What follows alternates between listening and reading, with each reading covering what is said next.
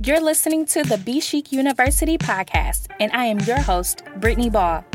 On this show, we discuss all things millennial, but some of my favorite topics are money advice, career moves, productivity hacks, and managing a side hustle from 5 to 9 when you have a 9 to 5. Catch these golden nuggets on the Be Chic University podcast as we dig into the millennial lifestyle with a hint of professional chic advice from yours truly.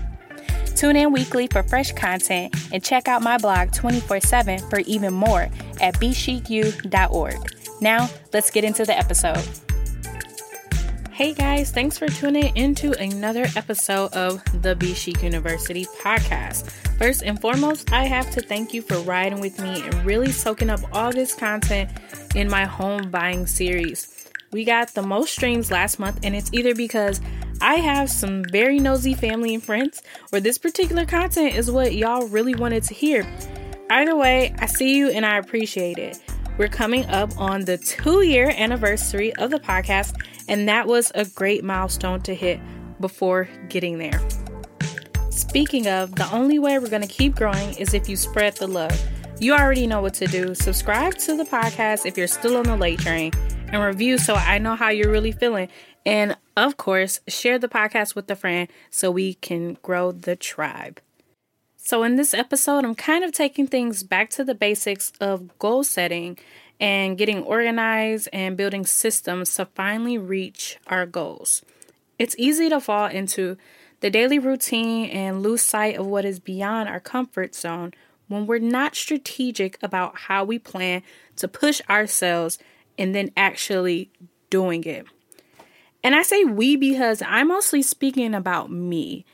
I've definitely had those moments, even in the last few weeks, where I had plans to be productive with my weekend and really moving the needle, just to spend that time relaxing and making no progress. But guess what? There's nothing wrong with that. And what sparked this episode for me was the 2020 US election and how everything has been playing out. As I record this episode, we just found out hours ago that Joe Biden is now the new president elect, and I am so overjoyed that this whole process is done and I'm really looking forward to our country making progress and just having an overwhelming sense of hope, but actually acting out on that in the upcoming four years. But that was just a little sidebar. Um, but this whole week, you know, was actually crazy, and there was so much anxiety within both parties for their presidential candidate to win. This year, so much was on the line, ranging from healthcare to international relations to domestic civil rights and just basic human rights that have somehow come in question at the political level. When all was said and done, it just felt like the fate of our lives, our very own everyday lives, were in the hands of a 70 something year old white man. Days before the election, I set out to find inner peace in this situation and take back control of my life. And I realized that during this entire pandemic, I was leading up to this very moment.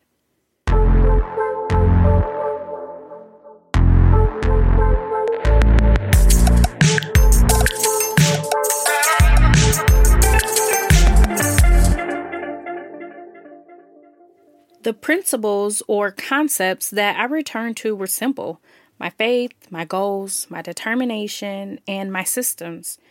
All of these aspects or components gave me the strength to feel, but actually to know that I am the CEO and president of my own life. I always thought it was interesting to see companies with one person as a CEO and president leading the organization, as opposed to the typical one person being the CEO and the other person being the president. So I looked up the exact definitions of each role, and it boils down to the CEO being the visionary leader, while the president is the operational and strategic leader of everyday activities within the company.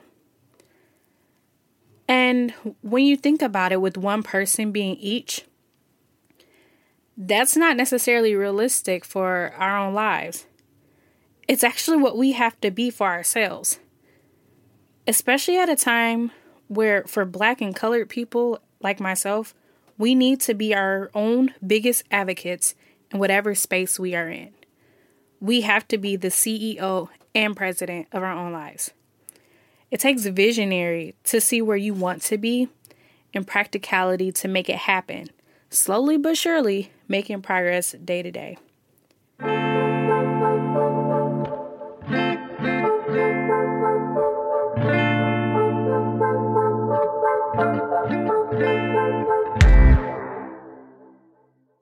When it came to my faith, I had to stop talking the talk and just simply walk.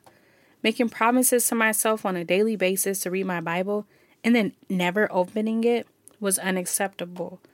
Spending time in the Word and applying the lessons to the faith I needed to brave the uncertainty in our country changed the tide for me, long before we saw the shifts in the ballot counts. I now strive to be very intentional in my daily prayers and Bible study, and I'm getting better at it. And of course, I didn't beat myself up too bad, knowing that we live in a world of technology meant to distract us and force us into a vicious cycle of making comparisons, manifesting doom and gloom, and extreme consumerism. But once I pulled away from all of that, I really started to make some progress, not only spiritually, but also emotionally and mentally. In what ways can you challenge yourself to be more intentional and connected to your spirituality? Whether you need to spend more time praying, meditating, resting, whatever it may be, stop making the excuses and make it your top priority. I can't even start to explain the mental clarity and peace I felt when I started to truly connect with God on a daily basis. Being intentional with your spirituality will truly empower you to accept the things you cannot control, take charge of the ones you can, and have the wisdom to know the difference.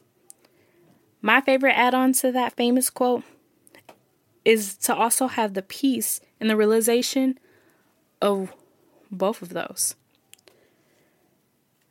So that is how I reconnected with my spirituality in order to reclaim my role as CEO and president of my own life. I also revisited my goals more often. Like many others, after I set my 2020 goals at the end of last year, I started off by revisiting them maybe once a month to check my progress. But there was no plan or system in place to ensure that I reached each one. Thankfully, yet unfortunately, the pandemic sentenced me to more time at home, and my goals were the only constant controllable thing I could focus on. Regardless of the pandemic and its effects, I learned how to hone in on the positives that I could create for myself despite the negativity all around me.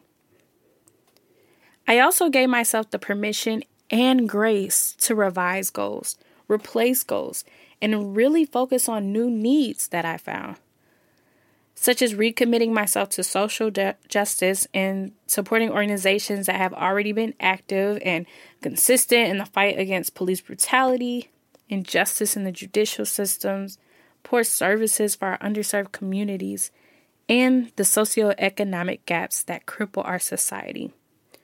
Those things became important to me again, and I set out to be the leader of my life and make an impact on others in those areas. The recommitment and intentional focus on my goals gave me reason and motivation to persevere through the pandemic as best as I knew how. If your goals have been totally upended due to major lifestyle changes from the pandemic, I challenge you to finish this year with new goals of things you have control over now. And if your goals from January 2020 are still intact, take this time to set intentional activity, daily and weekly, to make progress towards those goals. I can guarantee you 1000% that you will be happy with the progress you make that otherwise would have been left undone. The last two concepts that I framed my mission around was determination and systems. As I said before, a goal with intention is useless. Better said, a goal without a plan is just a wish. I was tired of wishing for things that I either didn't put the work in to achieve or never had control over in the first place. So I matched a newfound sense of determination with organization systems to reach those goals I spoke about. It's funny how some things or lessons come full circle because that was what my life ended up being during the pandemic and quarantine. When I was studying for my real estate license, I probably pushed my timeline back so many times, and it was because it took me a little bit longer to finish the courses. I wanted to be very intentional with my studying and be sure that I passed my exam on the first try. And after wasting six months of so called studying with the worst formatted course in 2019, I was determined not to miss the mark in 2020. I tweaked my plans by studying nonstop on some weekends, but then on others, I studied less when I realized I needed rest. These were, so to speak, load management tools I learned in school.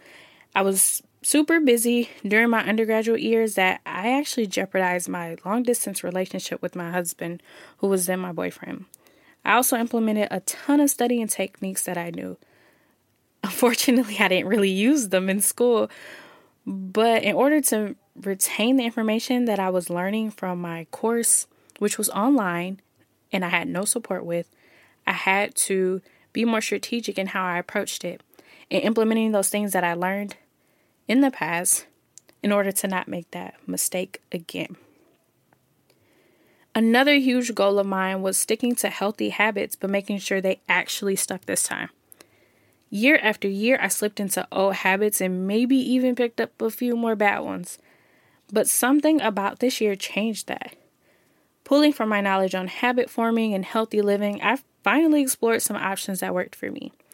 I started juicing veggies and fruit on a regular schedule to make sure Nick and I stayed consistent. I listened to my body and worked out when I felt ready instead of going 200% hard, but inconsistently. I started journaling every day for personal therapy and working on my communication with family and friends, especially when we were separated so much more. Yes, times still got tough. I felt lonely and scared sometimes, but I always came back to my faith, my goals, and systems to get back on track, even if that took a few weeks to achieve. By the time elections rolled around, I had an inner peace that I couldn't even explain. Looking back on the first week post election, I have to credit it all to my reclaiming my life and knowing that it is not in the hands of some old white man thousands of miles away from me. I'm not ignorant to the fact that legislation does shape a lot of what we experience in our daily lives, but how things affect my mental state in pursuit of my best self is all up to me. So I feel like I got a little preachy in this episode, but I think it was needed. It was a bit of therapy for me, so thanks for joining in on this little session, but I hope it was a message that you needed to hear too. Despite the outcome of the political race here in the US, from the local to the state and the national levels, I knew that I had to do something to reclaim my peace and sense of control. And no, not just because my personality type is to be in control, but to show myself that a vast majority of how my life turns out is dependent upon my own mentality and actions and not someone else. Thanks again for tuning in. If you have not noticed, I've been following a more structured and polished format for the show. I want my content to be short yet impactful, so I took a slightly different style approach to deliver that in the second half of this season.